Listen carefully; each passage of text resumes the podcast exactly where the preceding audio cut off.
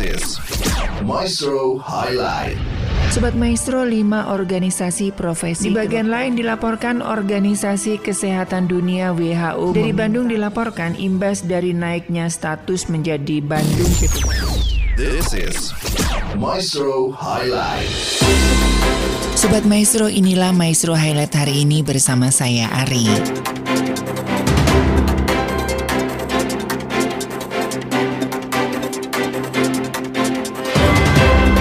Sobat Maestro, Presiden Joko Widodo akhirnya mencabut kebijakan pemberlakuan pembatasan kegiatan masyarakat atau PPKM pada Jumat 30 Desember 2022.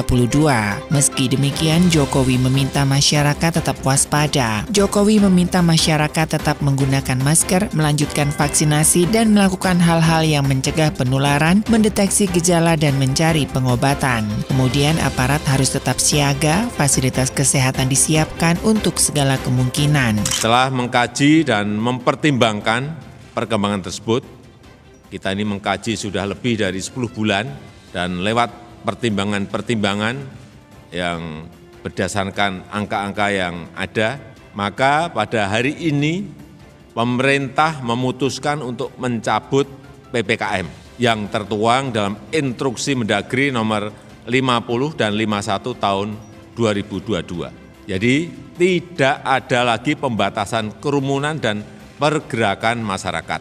Namun demikian, saya minta kepada seluruh masyarakat dan komponen bangsa untuk tetap hati-hati dan waspada. Setelah melakukan evaluasi selama 10 bulan, Presiden Joko Widodo resmi mencabut kebijakan PPKM pada Jumat kemarin. Aturan itu tertuang dalam instruksi Mendagri nomor 50 dan 51. Presiden juga mengatakan meski PPKM dicabut, bantuan sosial dan beberapa insentif akan tetap diberikan pada tahun 2023. Walaupun PPKM dicabut, bansos akan tetap dilanjutkan bansos selama ppkm akan dilanjutkan di tahun 2023 bantuan vitamin dan obat-obatan akan tetap tersedia di vaskes yang ditunjuk.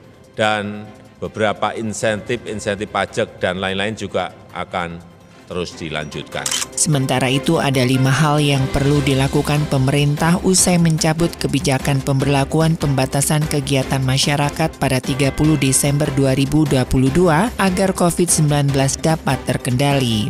Direktur Pasca Sarjana Universitas Yarsi, Profesor Chandra Yoga Aditama mengatakan lima hal tersebut di antaranya adalah pemerintah perlu melanjutkan surveilan dengan cermat. Kedua, pemerintah perlu memperluas penyediaan dan kemudahan mengakses tes antigen dan PCR, apalagi tes ini sudah tidak diwajibkan lagi. Ketiga, pemerintah tetap perlu melanjutkan kegiatan penelusuran kasus. Selanjutnya, menggalakkan vaksinasi karena seperti penyakit menular lain yang dapat dicegah dengan imunisasi, maka vaksinasi COVID-19 tetap dan selalu perlu dijaga dan ditingkatkan cakupannya. Dan terakhir, pemerintah perlu selalu melakukan penyuluhan kesehatan agar masyarakat dapat mengatasi dampak dari COVID-19.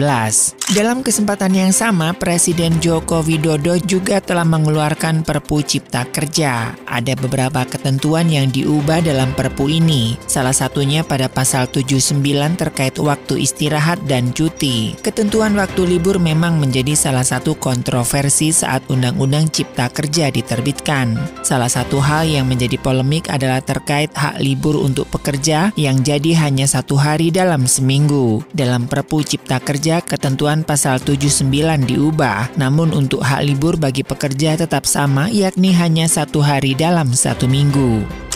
Sobat Maestro, belakangan ini media sosial dihiasi dengan beredarnya foto dan video anak-anak yang sedang memainkan lato-lato. Masifnya permainan ini di dunia nyata maupun maya membuat publik penasaran dengan apa itu permainan lato-lato. Permainan ini terbilang tradisional karena cara memainkannya yang mudah dengan hanya menggunakan satu tangan. Permainan lato-lato atau clackers akhir-akhir ini viral dan tengah digemari oleh banyak anak di Indonesia. John P. Swan, seorang sejarawan FDA menuturkan bahwa permainan lato-lato yang ada di distrik Kalsinatilo kala itu sampai membuat agenda kompetisi tiap tahunnya. Berkat viralnya lato-lato di tahun 1970-an tersebut, membuat para pengrajin sukses meraup untung besar dengan menjual jutaan lato-lato ke seluruh penjuru dunia. Di Amerika Serikat pada akhir tahun 1960-an hingga awal 1970-an, permainan seperti lato-lato yaitu clackers ini juga pernah menjadi tren dan digandrungi banyak orang.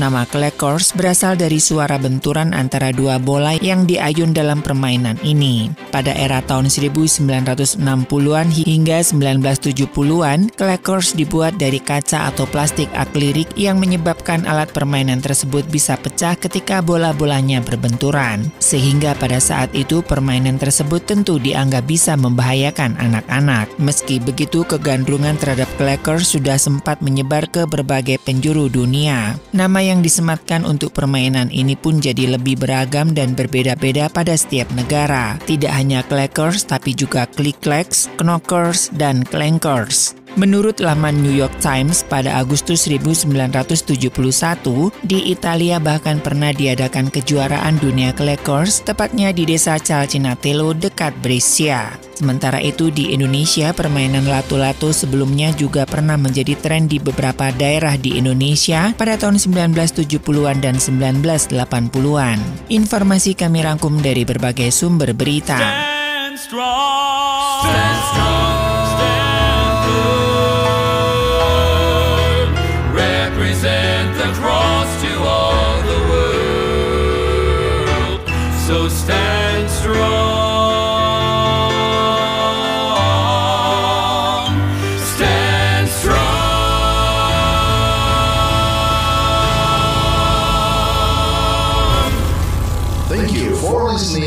Viceroy Highlight.